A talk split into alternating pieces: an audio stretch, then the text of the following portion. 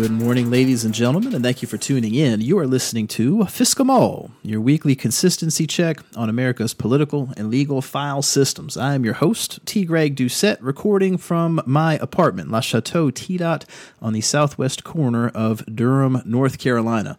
Someone on Twitter gave me a hard time about the weekly part in the tagline. I'm keeping it even though we had been gone for the better part of a month. Uh, folks asked where I went. And the answer is I never really went anywhere. I've still been here. It's just that the uh, you remember all that free time I mentioned in the last episode where I was going to have like, you know, the entire month of November was just wide open and I was going to have weekends upon weekends of free time. Uh, that was misguided on my part because basically my law firm ended up being in total disarray. I, uh, I actually stayed home during the Thanksgiving holiday, had Thanksgiving by myself because I had two cases the Wednesday before Thanksgiving, had a brief due uh, afterwards, and it was all just a mess. So I have not had time to produce the podcast like I should because doing the outline takes, you know, it usually takes about eight hours of actual like concentration each week. And then there's the hassle of sound editing because, of course, Mike the Sound Guy is still not here, if you didn't notice. Um, he has moved back with his parents. He's working remotely for his job. We think we're going to be able to work out a situation where he does the sound editing again soon. I'll, we'll, uh, we won't have the studio in essence, but I'll still go through uploading the files on Dropbox so he can fix them instead of me fixing them because sound editing has replaced debugging as the number one computer science thing that I despise. I actually back during the uh, the elections back in beginning of November, we recorded a special episode with Dave and James that we were going to upload for our patrons on Patreon. And the had the holdup, why it's not been posted yet, has been me trying to edit it because it's it trying to edit and synchronize three tracks is a tremendous pain in the ass. There's technically five tracks, but I don't count the first two because the first one is the intro and outro music, and then the second one is me doing the intro and outro to the interview. But then you got the three tracks of me and Dave and James. And, you know, for example, if, if there's a spot in there where James just like spaced out for a solid 15 seconds, well, to cut that, I've also got to cut the same span of time from mine and from Dave's, and you know, take my mouse cursor and, and, drag it around so that everything is still synchronized. Long story short, it's a pain in the ass. I hate it. It's still not done. I'm I'm hoping to get it done this week because the patrons deserve something. Uh, the commentary, although slightly stale, is Dave and James, so it's like evergreen. So we're working on it. But long story short, I'm trying to beg and plead with Mike to figure out something where I'm not having to do this because I hate it passionately. Um, as far as podcast updates, as I mentioned, we're working to get back into the swing of things. Um, beyond that, continue sending me your stuff. I, I, do, even though I have been missing from the podcast, as people send me tweets and direct messages, I do take the stories and throw them into my notes. So yeah, I've not totally been gone, even though you have not been getting episodes. And then in not quite podcast notes, but sort of our fourth annual uh, food raiser that I do each year for the uh, elementary school kids is going to happen on December 14th. So almost two weeks from now, slightly less. But put that down in your calendars as a note to monitor my Twitter space uh, when that happens because our goal, I think, is $2,700 ish. It's about what we raised last year. I'm not trying to increase it because we already have like, so it used to be the first two years we did it, I was able to transport the food on my own. Uh, and then last year we ended up like double where I expected us to be. So I had to get someone else. We actually had to have two entire SUVs to transport all of the food to the school. Uh, so I would love to do that again. I just don't want to do more than that because if we end up over that, I don't know if I'm going to be able to find enough people to commit to transporting stuff. So just know December 14th, it's a Friday. Mark your calendars be on Twitter. We're trying to raise 2,700 ish dollars that we're going to use to buy a metric fuck ton of food for a whole bunch of elementary school kids. Uh, okay, so if you have not already done so, Please join the conversation online. The Twitter account for the podcast is at FSCKEMALL. That is at F S C K E M A L L. If you want to leave us a written comment, you can do that on our website, fsckemall.com. That is F S C K E M A L L.com. And if you would like to become one of our patrons, you can do that on patreon.com slash fsck. That is patreon.com slash F S C K. I would love for you to do that. But if you want to wait, that's fine too, because I committed to folks that when we get to 150 patrons, I would start doing two episodes a week. And the thought of that right now, frankly, terrifies me until Mike and I figure out what we're going to do as far as recording goes. Uh, but just know it's there. All right. So, as far as political news, we've been gone for a while. I'm not going to go into too much because the episode with Dave and James covers the election results when that comes out. As far as recent developments, uh, Jim Comey, the former director of the FBI, was subpoenaed again. Uh, he filed a lawsuit trying to quash or block the subpoena, and a lot of people asked, you know, if it was if his lawsuit was as ridiculous as it sounded, and the answer was it depends. So if the goal was to actually stop the subpoena, yeah, it is kind of ridiculous because precedent favors Congress. The courts don't really get involved in subpoena fights. Uh, but the argument, in my mind, wasn't to actually stop the subpoena. It was trying to provide leverage in negotiation with the House. And I think that's what happened because just before I've started recording this, uh, they actually made an announcement that there's been a compromise, that Comey will testify. It will be in closed session, uh, but he's allowed to talk when he's done, and they're going to make transcripts available within 24 hours or so. So we'll see how that turns out. Interesting story in North Carolina is that our newest Congress critter elect, Republican Reverend Mark Harris, uh, engaged in voter fraud. It's pretty clear at this point. He hired a guy in Bladen County, North Carolina, which, separate and apart from that, has some history as far as electoral corruption goes. Uh, but this guy got people to go door to door and take unfinished absentee ballots from black voters. And so, like, if you voted for the sheriff and that was it, they would take your ballot and then fill out the rest of it for Harris and then mail it in. And if you had already completed the ballot, say you voted for uh, Dan McCready, who was his Democratic opponent, we don't technically know what happened to those ballots, but the number of ballots that had not been returned uh, approached 65 to 80 percent in this particular congressional district, when the statewide average was closer to about 10 percent. Because if you go through the hassle of requesting an absentee ballot, there's a pretty high likelihood you're going to send it back. Well, that total amount of fuckery, so the fucked up ballots plus the missing ballots, uh, is basically more than double the margin of victory. So the State Board of Elections has refused to certify the outcome. We don't really know what's going to happen. Uh, there's no legal basis to give McCready the seat, so that's not going to happen. As far as options go, we could have another election the House, because the Constitution provides that the House determines the qualifications of their own members, the House could just seat Harris anyway. Uh, but it's interesting that as much as Republicans talk about voter fraud, this is probably going to be one of the most serious cases of it. And it's a Republican pastor who's been doing it really sketchy shit.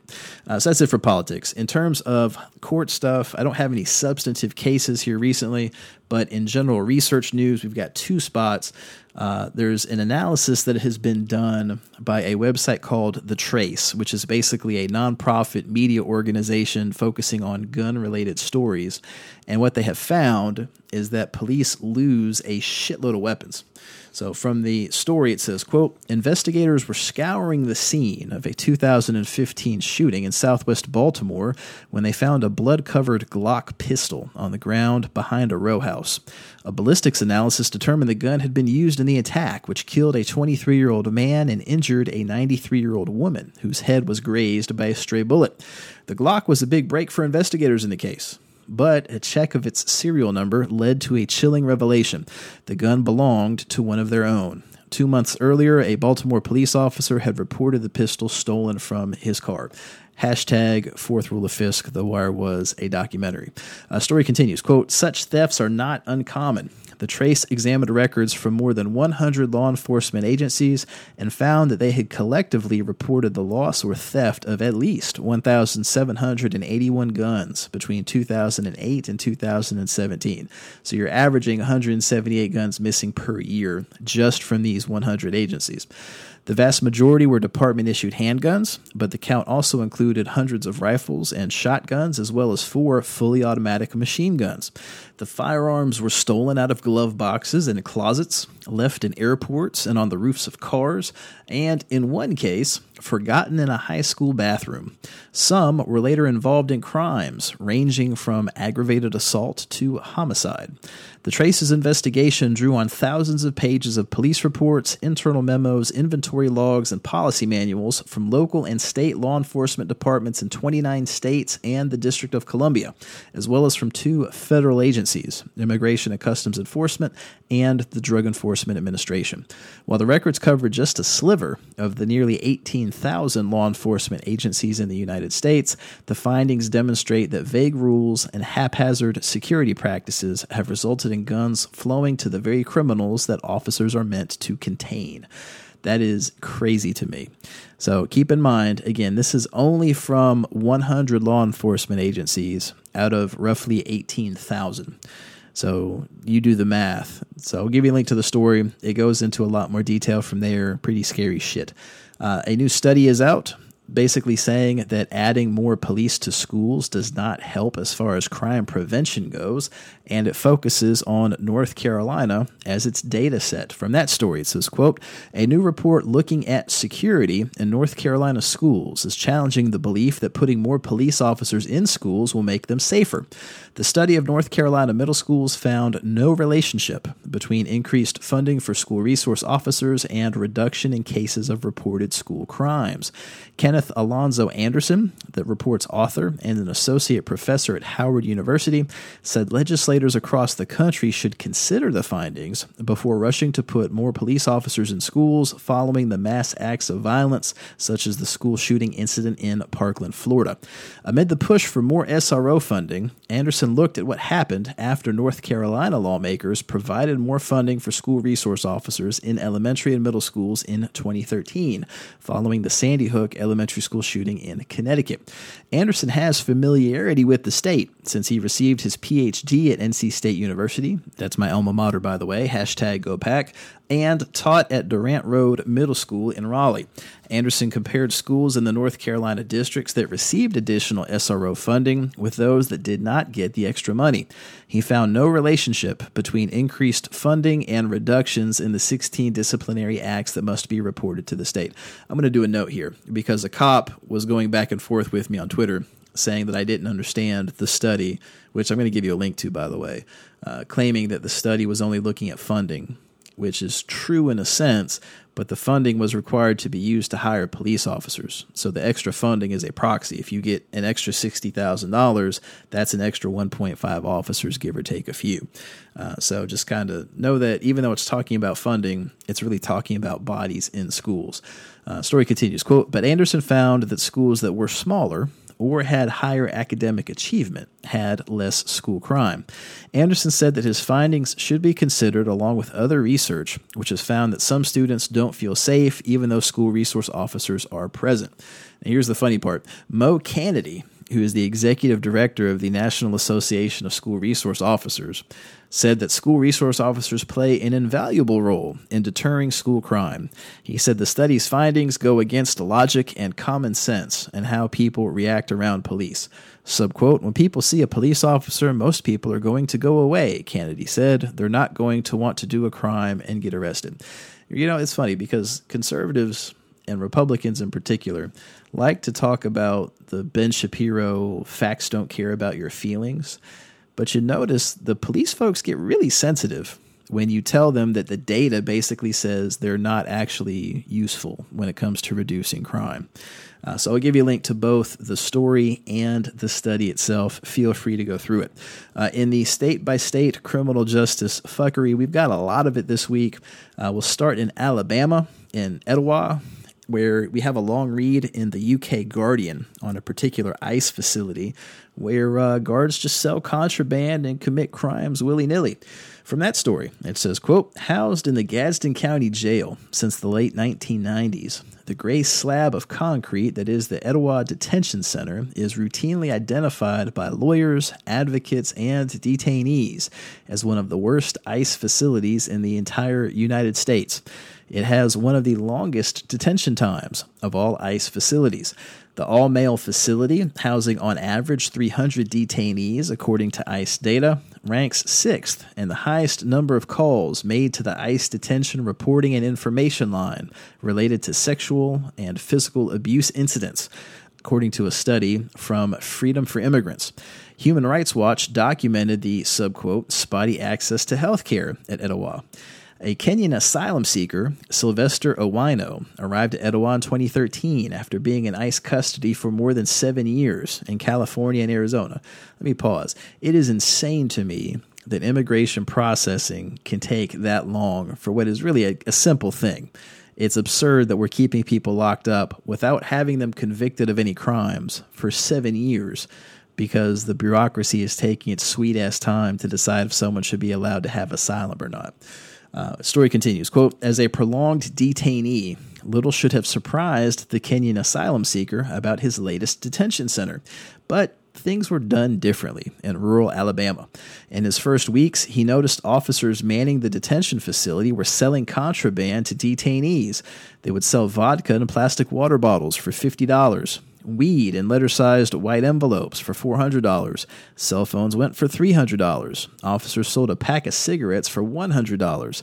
And then there were the bribes. One day, an officer approached a Owino telling him he didn't have lunch and asking a Owino to make him something to eat. So the detainee used the ramen noodles he had bought through the commissary and mixed it with tuna for the officer. Subquote, you share the food, so they gave you privileges. So instead of being locked down, they let you out. You give him honey buns, you make him coffee. With his budget noodle offering, Owino said he was able to watch a soccer game. And it goes on from there. It's some pretty crazy shit. Uh, out of California, we we got a lot. You know, here's the thing, and you're going to notice this with these stories. It fascinates me that California is not more bankrupt than it is because some of these stories are bonkers, absolutely bonkers. So we're going to start in Chula Vista, which I've never heard of, did not know this was an actual place, where the police chief wrote an editorial complaining about how little time they had to do police work and it turns out both the police chief and several of the officers spend their state time planning private fundraisers. From that story, it says, quote, The Chula Vista Police Department has acknowledged it has a difficult time responding quickly to life and death emergencies. But department officials apparently had no trouble spending many hours of the business day over a period of months planning for a private police fundraising gala. Police Chief Roxana Kennedy and other top police traded emails during the first half of 2018 over seating arrangements, printing brochures, renting sound equipment, arranging rides, and selecting an event host. The city paid out $10,526 in overtime to officers who worked the gala on July 30th. Kennedy and the others also spent considerable time emailing wealthy individuals and private companies seeking donations. Some of those companies, including developer Baldwin and Sons, have business with the city. In an opinion piece for the Union Tribune in May, Kennedy lamented Chula Vista's understaffed police department and noted, subquote, officers are so busy responding to crimes that they have little time to proactively prevent them. Here's the deal. You stop spending time on the galas, you can start proactive policing. So that's in Chula Vista. Out of Concord, speaking of wastes of money, the Concord Police Department dropped 34 grand on another one of these stupid lip sync videos. From that story, it says, quote, The Concord Police Department released the latest lip sync and dance video on Thursday to the hit song Bailando. Concord Police reportedly brought in a professional film and production company to film the video and were joined by the Monument Crisis Center and members of the community. According to Captain Roche, the video was shot over a two day period in early October at a cost of $34,000. Roche explained a majority of the filming was done on day one, and more of the police vehicles driven around occurred on day two. Roche says the funds were used from non general fund money and instead from funds they acquired from drug dealers, where police get a portion back of the money they seize in an arrest and seizures. We call that civil asset forfeiture, by the way, and we'll talk about that there in a second. Uh, Roche says it was decided they would spend the funds on something for the community. They worked with Monument Crisis Center, who picked out the song because 25% of Concord is Hispanic. Here's a couple things here One is this notion of using civil asset forfeiture money to fund whatever pet shit they want. Uh, civil asset forfeiture should be unconstitutional. Hopefully, the Supreme Court will go that way with it soon. We've talked about its abuses repeatedly in several episodes. But regardless, once it's in the possession of the police department, that's functionally taxpayer money. Doesn't matter if you took it from a drug dealer or not. You need to be using that for you know public purposes instead of this silly self-promotional bullshit. But the part that made me laugh is this statement that they would spend the funds on something for the community. You you want to spend it on the community, why not just give it to the Monument Crisis Center that you partnered with? You know what they could do with $34,000? Holy shit. They would serve the community because that's what nonprofits do. It's so stupid. It's fantastically stupid. But that is out of Concord. In Los Angeles, a high ranking LAPD chief uh, was accused of having improper sexual relationships with officers under his command, and then he magically resigned. Uh, chief Jorge Villegas a 29 year veteran of the department, was referred to the Internal Affairs Unit for an investigation this month. Uh, and then he just randomly decided he was going to retire to focus on the family business. We'll give you a link to that story out of Los Angeles County. So, not the city. We're talking about the Los Angeles County Sheriff's Office now. We have the third rule of Fisk there are no new stories, just new names and jurisdictions. A Los Angeles County Sheriff's sex crimes investigator has been charged with raping and tying up a 14 year old girl he met as part of his job. That is so gross. You meet a victim and you decide to tie her up and rape her. That, that's beyond fucked up. Neil David Kimball appearing in a Ventura County courthouse, was also charged with dissuading a witness by force or threat. The deputy is accused of trying to intimidate the girl from reporting the crime. The charges include a special circumstance allegation that the victim was bound. Kimball pleaded not guilty. The alleged attack took place in November 2017 in Ventura County, according to prosecutors. Kimball, 45, could face 19 years to life in prison if convicted of the crimes. The 20 year department veteran was taken taken into custody after a month long investigation. He was relieved of duty with pay. We call that paid vacation after the department's Internal Criminal Investigations Bureau began looking into a complaint about him by a member of the public. This is so, this reminds me of the reason why we put this as the third rule. You might remember in one of our earlier episodes, we talked about an NYPD sex crimes investigator who spent his career committing sex crimes. I'll give you a link to that old episode in the show notes. But this is just so fucked up. So this guy meets a victim, rapes her, then gets paid vacation as the prosecution is going on. It, it is bonkers. California is bonkers. But we're not done because we have another one where this story is also bonkers.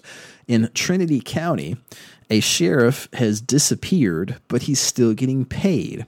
From that story, it says, quote, a Northern California sheriff has apparently abandoned his job and moved to another state while still collecting his salary. A Sacramento Bee investigation has found.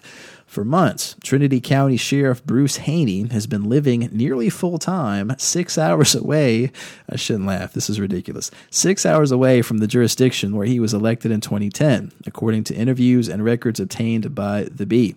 Haney, for much of 2018, has frequently been at an Oregon home he purchased last year, according to a nearby resident and Trinity County officials. Despite what appears to be periods of long term absences in Trinity, Haney has continued to collect his salary and benefits. Trinity County pay records show Haney has received gross pay of more than $9,000 a month. With benefits and other pay, Haney earns about $160,000 annually, according to the California government salary website, Transparent California. You know, nice work if you can get it. You know what I mean? Crooked as shit, but nice to get paid without having to do your job. Uh, so that's out of California. In Florida, we have good news. Don't let it be said. I don't report good news. Out of Biscayne Park, former police chief Raimundo Atesiano has been sentenced to three years in federal prison.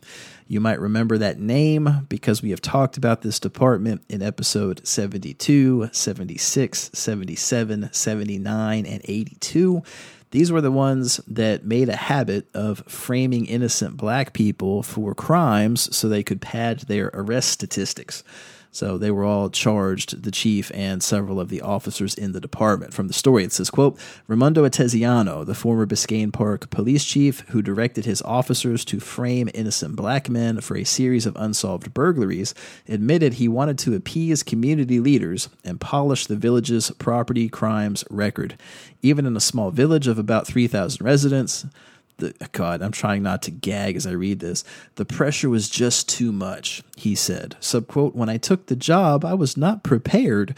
I made some very, very bad decisions. Atesiano told a federal judge on Tuesday. His apologies did not sway U.S. District Judge K. Michael Moore, who on Tuesday sentenced the 53 year old former cop to three years in federal prison. He allowed Atesiano to remain free for two weeks before surrendering so that he can care for his mother, who is dying of leukemia good fucking riddance to Chief Atesiano. Uh, out of Miami, we have the first rule of Fisk police will continue to do dumb shit even when they are being recorded. In this case, a Miami police officer was recording himself throwing Jewish scripture in the trash and then talking about it. From that story, it says, quote, A city of Miami police sergeant is in hot water after a video surfaced of him tossing Jewish religious scripture and using some choice words to describe it. The video shows Roberto DeStefan tossing the Tanakh, or the Hebrew Bible, and a wooden box engraved with the Star of David into a truck bed. Subquote, We don't need this shit either, man, he says in the video, tossing the box and then the book into the truck bed. This crap, fuck this, taking out the trash, dog. DeStefan is also the vice president of Miami's Fraternal Order of Police. The FOP released a statement Friday claiming the video was doctored and used as blackmail. That's fascinating to me. You know, it's still the guy's voice. He still said it, and he said it at the time he's doing it. So I don't know what the fuck was doctored about it. Uh, story continues. Miami Police Chief Jorge Colina said DeStefan is suspended pending an open internal affairs investigation we will see how that goes. Out of Georgia. So we got some fun stuff happening in the town of Brooklet, Georgia. Uh, this is actually five stories that were condensed into two because the Brooklet PD is getting the shit suit out of it by a whole bunch of different people. Uh, so, from two different stories that I've kind of glommed together into one long thing, I'm going to quote you some snippets of a bunch of these lawsuits. It says, quote, a lawsuit against the city of Brooklet and three former police officers was filed in Bulloch County State Court on Monday, records show. All on Georgia. That's the name of the particular news outlet that's been obtaining these documents.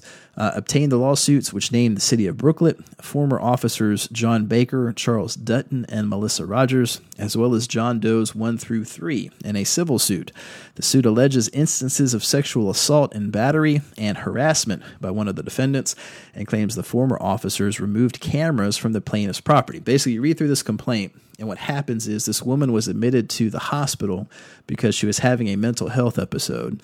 Uh, John Baker, who was one of the officers, turned off his body cam and groped her under her hospital gown, then started stalking her. So she put up these cameras at her house to keep an eye on the fact that this police officer was stalking her and the other officers in the department came to her home, of course, are on camera, and took the cameras down. So that's the first of these different lawsuits. Uh, a separate news article says, quote, four more people have filed lawsuits against the city of Brooklet and a number of officers previously employed with the Brooklet Police Department. Among the lawsuits, all of which were filed just before the Thanksgiving holiday, you have the first one is Cindy Lee. Uh, Lee was the first publicly reported incident involving Dutton, Baker, and Meyer, who is the police chief, in a two day incident that went viral on social media after Meyer was shown on camera demanding Lee leave City Hall when she went to file a complaint on Baker and Dutton. Meyer is heard on camera telling Lee, subquote, in the future, we will not have any mercy or toleration for y'all's constant breaking of the law and blaming it on the police department. Leave the building. All on Georgia also published the body camera footage that showed Councilman Bill Griffith taking Lee's complaint about Meyer, Baker, and Dutton on speakerphone in the presence of all three officers. An incident reporting claiming disorderly conduct was ultimately filed against Lee. Lee's suit alleges that the defendant's subquote actions were a pervasive and sustained attempt to prevent plaintiff from petitioning the government in redress of grievances and to intimidate her from speaking out against the bullying conduct by the defendants. Uh, in addition, Lee claims false imprisonment for her traffic stop and cites retaliatory efforts in claiming she acted in a disorderly manner while trying to make that complaint. Uh, you also have Austin Donaldson and Richard Donaldson.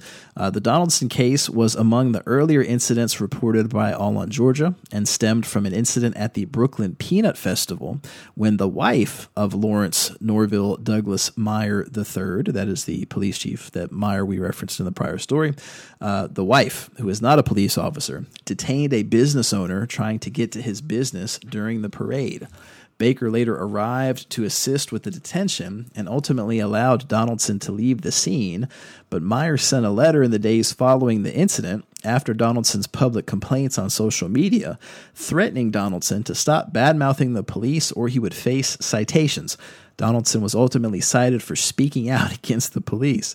Uh, subquote, furthermore, if you insist on taking every opportunity to continue bad mouthing this agency and its officers, then I can only conclude that you are still resistant and we will issue citations for the aforementioned violations, Meyer wrote in a letter, which is linked below. Uh, Donaldson's case claims the officers conspired to fabricate documents against the Donaldsons, used color of law in an unconstitutional manner, and claimed the city had an unconstitutional policy of allowing the police to intimidate citizens exercising free speech. Uh, we also have a lawsuit by Brian Price, the fifth person to sue. Uh, Price's incident was uh, with Brooklet PD was reported in part three of the series that All on Georgia did about the Brooklet Police Department also involved Officer Dutton and Baker, and this time in regard to a traffic stop, and involved Chief Meyer after a follow up. An arrest warrant was taken out on Price after he complained about his roadside interaction with two officers. Meyer was later recorded on body camera footage saying he would drop the charges if Price wrote a public apology and subquote took the monkey off the back of the police department, which had been publicly criticized. Meyer also referred to Officer Baker as a subquote loose cannon in his meeting with Price, which is also on body camera. The charges were never dropped by Meyer, and Price had to work his way through the justice system where his charges were ultimately dismissed.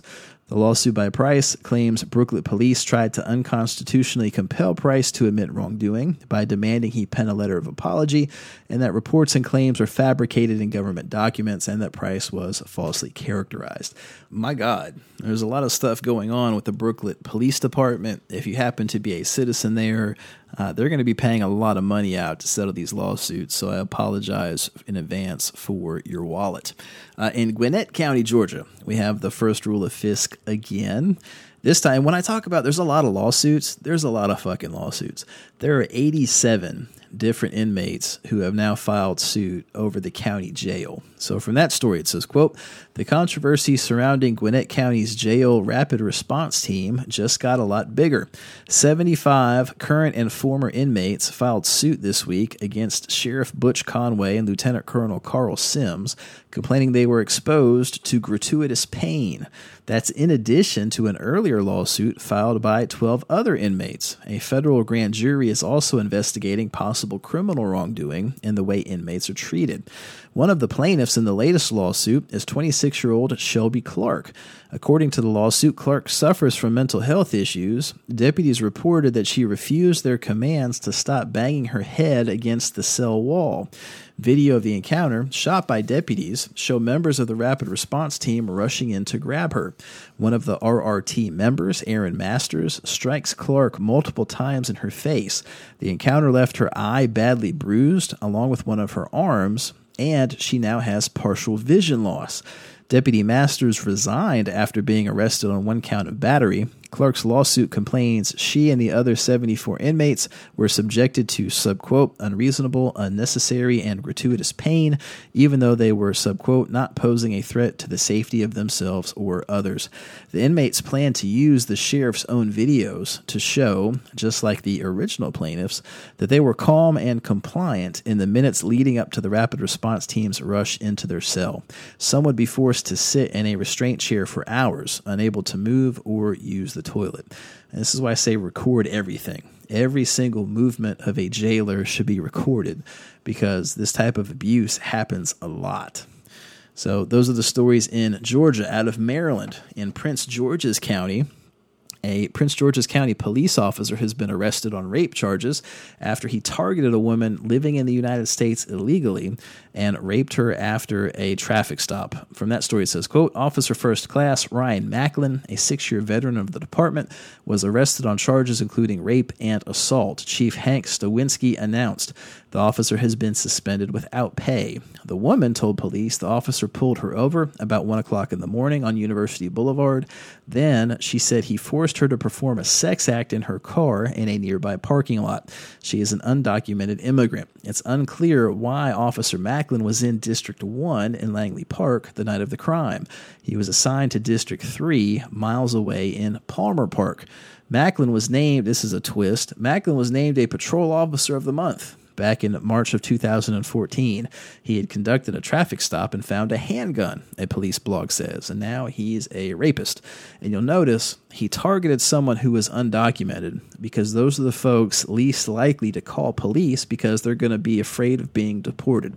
It's part of why we need to figure out how to fix the immigration system. You're creating a class of victims who can be abused by authorities.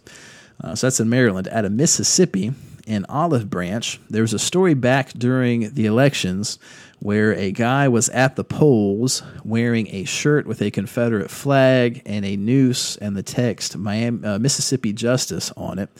Well, it turns out this guy is a cop or was a cop. He's actually a nurse this time. Uh, from that story, it says, quote, a Memphis hospital has fired an employee who was recorded in a viral photo wearing a t-shirt with a noose and a Confederate flag to the polls in Mississippi. Another voter at the polling station in Olive Branch shared a photo of the man, identified by WREG as Clayton Hickey, wearing the shirt, which read Mississippi Justice. On Thursday, Regional 1 Health in Memphis confirmed the man in the photo was an employee at the hospital and that he had been fired after a thorough investigation. Here's where it gets a little disturbing further on in the story. It's subquote, He's nice as far as I have seen, one of Hickey's neighbors told WREG. He came out and helped me do some stuff. I don't think he's wanting to start trouble. He just gets caught in a lot of trouble. Well, what does that mean? The story tells you, quote, the neighbor, who didn't want to be identified, was apparently referring to an incident years ago when Hickey resigned from the Memphis Police Department. He was caught in a car with a 17 year old girl and alcohol. I really don't know why we have so many kitty diddlers on police forces around the country. It doesn't make any sense. But that guy has now been fired from his job as a nurse after resigning from his job as a police officer, and none of us are really surprised that's the type of shirt that he would wear. So, out of Missouri, we have the fifth rule of fsck. When people say blue lives matter, they don't mean the dark blue ones, uh, but we're going to count this as good news. So, don't let it be said that I don't report good news because four St. Louis Metropolitan Police Department officers have been federally indicted for beating an undercover cop during the uh, Shockley or Stockley, whatever the hell the guy's name is, the protest last year. And then all four of the officers covered it up. So, three did the beating, but a fourth one helped to cover it up. And if you want to go back for some context, we first talked about this way back in episode 28 and then we had a follow up in episode 33 and another follow up in episode 39. Uh, from the story, it says, quote, Four St. Louis police officers were indicted Thursday on federal charges, claiming that three of them beat an undercover colleague during protests last year, and all four of them covered it up, federal prosecutors say.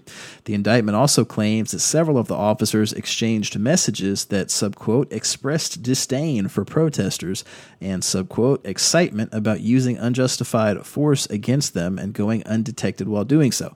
I want to pause. I'm going to read you some of those texts at the end of this particular story, so stick around.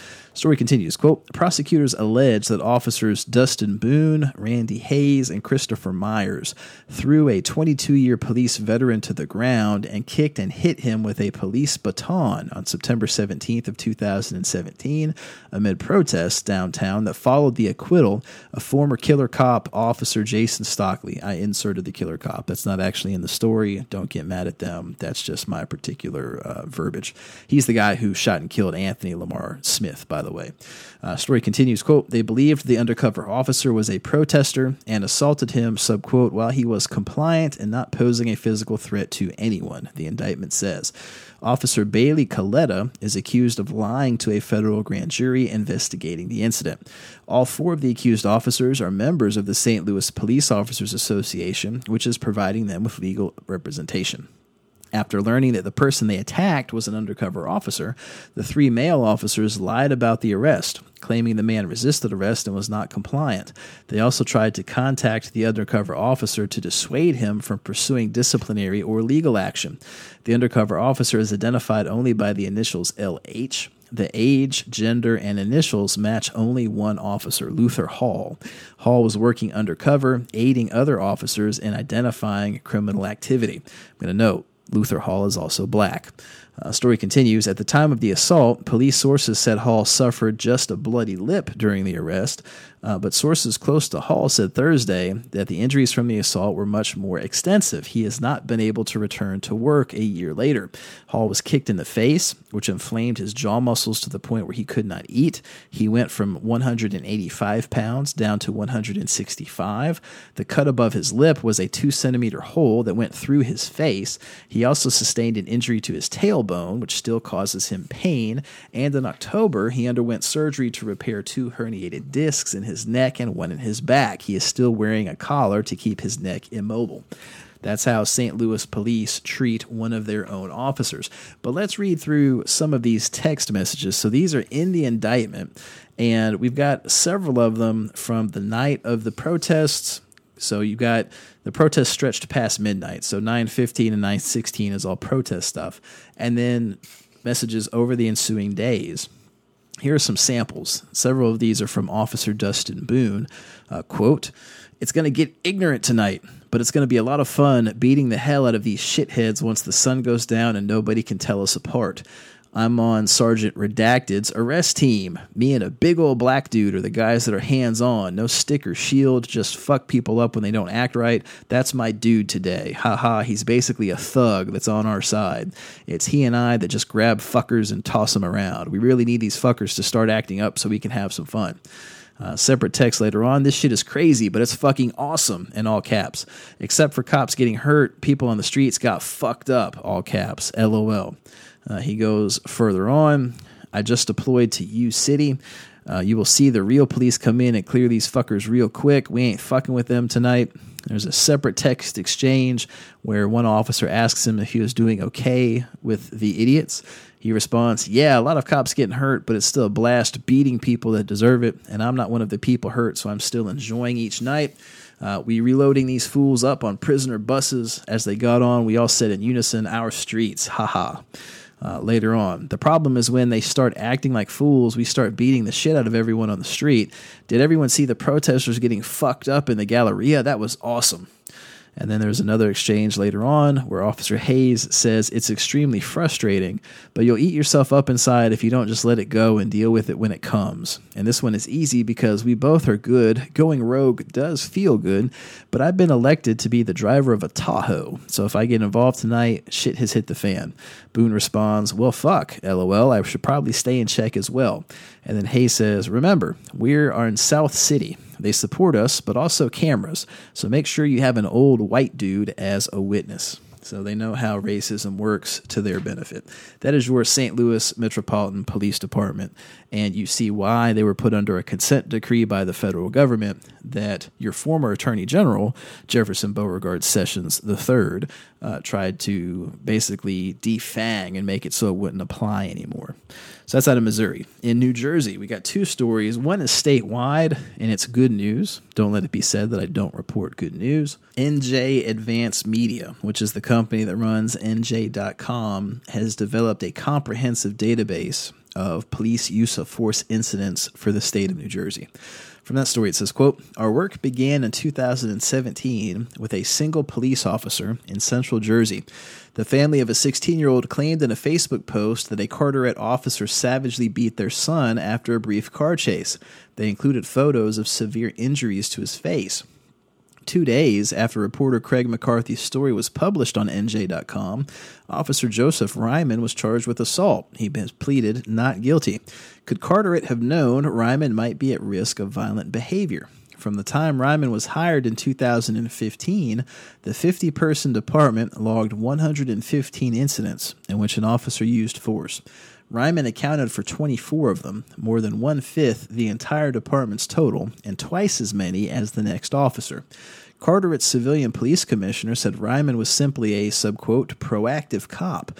But why didn't he raise red flags within the county prosecutor's office or the state attorney general's office, which are both responsible for overseeing local police? In truth, it could have been Carteret, Carlstadt, or Carneys Point. In the 17 years since the Attorney General's office first required police to report when they use force in hopes of identifying problematic officers, departments, and trends, the system has been virtually ignored. It took a landmark New Jersey Supreme Court ruling 16 months ago to make these reports fully available to the public. To produce the Force Report, NJ Advanced Media filed 506 public records requests and collected 72,607 use of force forms covering 2012 through 2016. They cover every municipal police department in New Jersey as well as the state police. The results are now available at nj.com/force the most comprehensive statewide database of police force in the United States. This is fantastic because they're right. This is not something that's widely reported, widely tracked, certainly not widely uh, compiled. Uh, so this is really fantastic stuff for those of you that happen to live in New Jersey.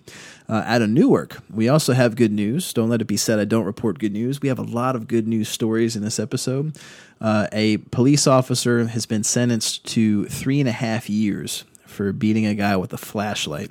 From that story, it says, quote, Domenico Lillo, the disgraced ex-cop who admitted to beating a man with a flashlight and then lying about it, stood in a federal courtroom Monday and apologized to just about everyone for his crimes.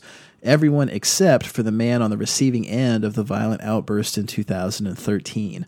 Lillo, 48, was sentenced to three and a half years in federal prison by U.S. District Judge Kevin McNulty after previously pleading guilty to using excessive force during the December 27, 2013 arrest of Brandon Walsh.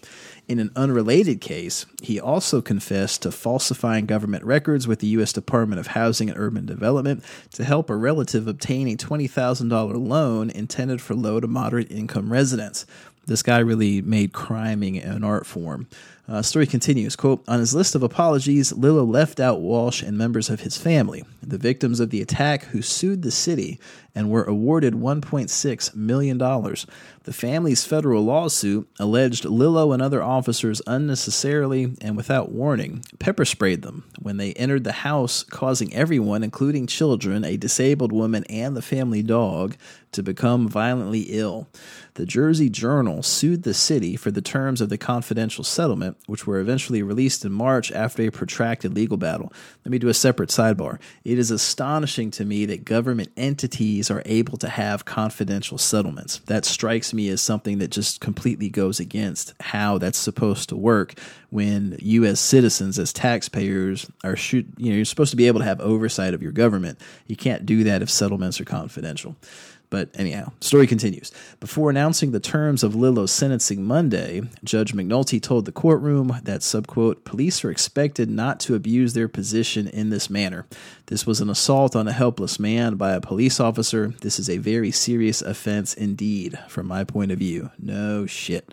So good riddance to that guy as he spends three and a half years in federal prison. Out of New York, we have a couple stories from New York City.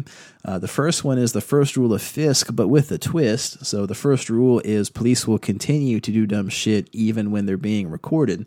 Uh, this one is they're doing dumb shit because they're being recorded. An NYPD detective took another officer's body camera so he could shoot an, a video of his nuts. From the story, it says, quote, an NYPD detective has been suspended for using another cop's body camera to shoot an X rated video of his privates. Detective Specialist Raymond Williams was suspended Thursday, law enforcement sources said.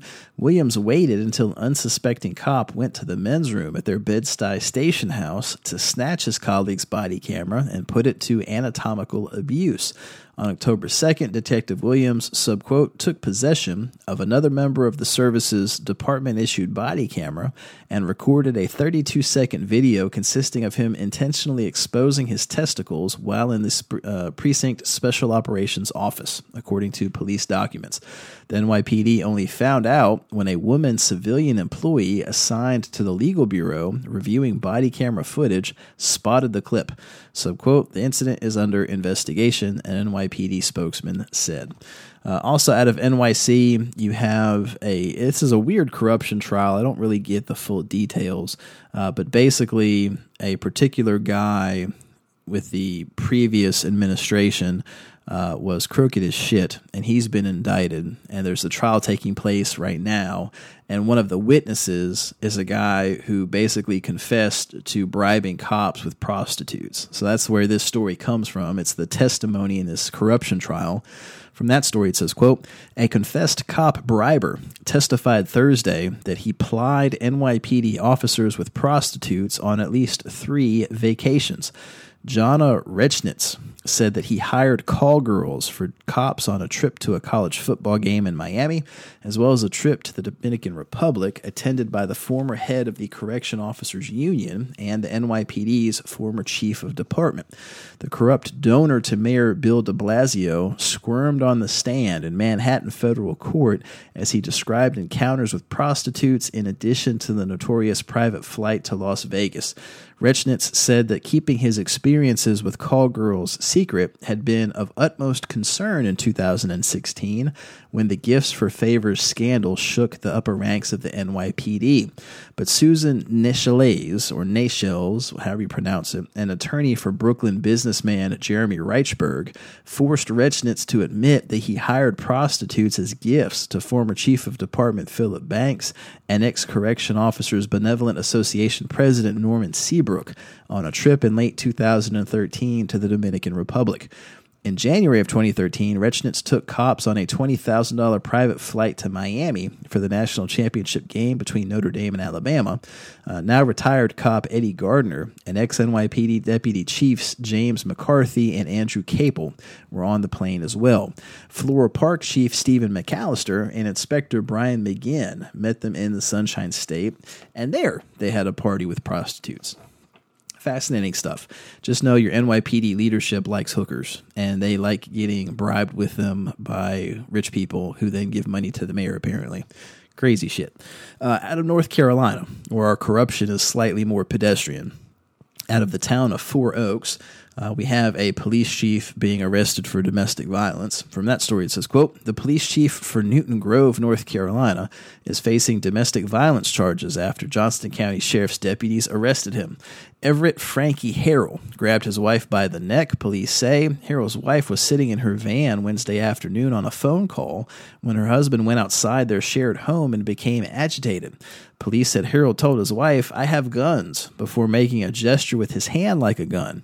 Officer said the police chief then grabbed his wife by the neck. When Johnston County Sheriff's deputies showed up at the couple's home in Four Oaks, Harrell told officers, Big deal, that ain't no assault. As officers asked Harrell to confirm his identity, he said, I'm the fucking chief. Deputies said they saw red marks on the wife's neck, and she played them an audio recording from an earlier fight. Police said Harrell decided to stop talking to officers and instead demanded a lawyer. Smart guy, a little late, but smart. Uh, when deputies handcuffed Harrell, the Johnston County report says the chief told the deputies, keep in mind, he just said he wasn't going to talk. He was going to rely on his lawyer. The chief told the deputies, subquote, this is fucking bullshit. You're not looking after me. This is ridiculous. Good riddance to that guy. Uh, out of Wake County, we have good news again. Don't let it be said that I don't report good news. Uh, State Highway Patrol Trooper Brian Maynard pulled a family over for going 85 miles an hour in a 60 mile an hour zone. Well, it turns out the reason they were speeding is because the guy's wife was in labor and the baby was being born. So Maynard actually delivered a healthy baby girl on the side of the road. Uh, we'll give you a link to the story. Congrats to the family and to uh, Officer Maynard for a job well done. Uh, out of Texas, in Dallas, we have good news. I feel like I've turned this into the good news podcast. It's crazy. Uh, you might remember from episode 82, we talked about killer cop Amber Guyger, who went into Botham Jean's apartment and shot him dead, even though he had been doing absolutely nothing wrong. Well, she has been indicted for murder. From that story, it says, quote, a former Dallas police officer who walked into an unarmed man's apartment on September 6th and shot him while wearing her police uniform has been indicted on a charge of murder. The Dallas County grand jury began hearing the case against Amber Guyger on Monday. Guyger was originally charged with manslaughter in the shooting death of 26 year old Botham Shem Jean. She was released from jail on a $300,000 bond about an hour after turning herself in. District Attorney Faith Johnson said that by 3 p.m., Guyger had turned herself back in on the murder charge. Her bond was transferred and she has been released. Asked why the grand jury indicted Guyger on a murder charge, Johnson said, subquote, We presented the evidence and explained the law. She added that the law prohibits her from talking about the evidence presented to the grand jury. Kudos to this particular DA. Uh, as always, wake me up when there's an actual conviction. We'll see what happens. Uh, out of Parker County, Texas, this is a reminder that the initial narrative with these stories is usually bullshit and you need to pay attention to what happens days or weeks later uh, from the story it says quote the parker county sheriff's office now believes the deputy who was shot while looking for an illegal hunter was injured by his own service weapon Deputy Jarrett Turner was shot in the foot Monday evening. The sheriff's office calls it an accidental discharge from a backup pistol on the deputy. A landowner had called to report that someone set up a deer blind and was trespassing on his property. The 27 year old deputy approached a tree where the owner said he thought the deer blind was located. He had a flashlight in one hand and one of his guns in the other. In video from his body camera, two shots can be heard as he approaches the tree. What follows are the hurried moments as the deputy tries to process what happened. But Sheriff Larry Fowler said a slug found at the scene Thursday came from the small caliber gun that was strapped to the deputy's leg. Tests confirmed it's the same one that went through his foot, and the sheriff claims the pistol malfunctioned. Earlier this week, the sheriff called the shooting an ambush. He told Fox 4 he was confused and angry over the fact that someone would try to murder his deputy over a deer. There was a reward of up to $17,000 available for information. They rushed out the story that it was an ambush, even though the actual facts were that the cop shot himself. So those are out of Texas. In Washington, out of Seattle, uh, we have an officer who completely beat the everlasting shit out of a woman who was drunk and handcuffed but he's going to get his job back even though he had been fired. From the story it says, quote, a Seattle police officer who was fired for punching a drunk handcuffed woman in the face during a June 2014 incident captured on patrol car video must be reinstated to his job with back pay, an arbitrator has ruled. Subquote, the penalty of discharge for Officer Shepherd's offense, after taking into account the various mitigating considerations, was excessive, according to the 35 page written opinion and award by arbitrator Jane Wilkinson issued Tuesday. Shepherd's discipline instead will be reduced to a 15 day suspension under Wilkinson's ruling, which also ordered the officer be reinstated to a new assignment and receive full back pay. The decision by Wilkinson, the neutral party of a three member police disciplinary review board, effectively broke a tie on determining whether Shepherd's discipline was just. The panel included one member appointed by the city and one member appointed by the Seattle Police Officers Guild.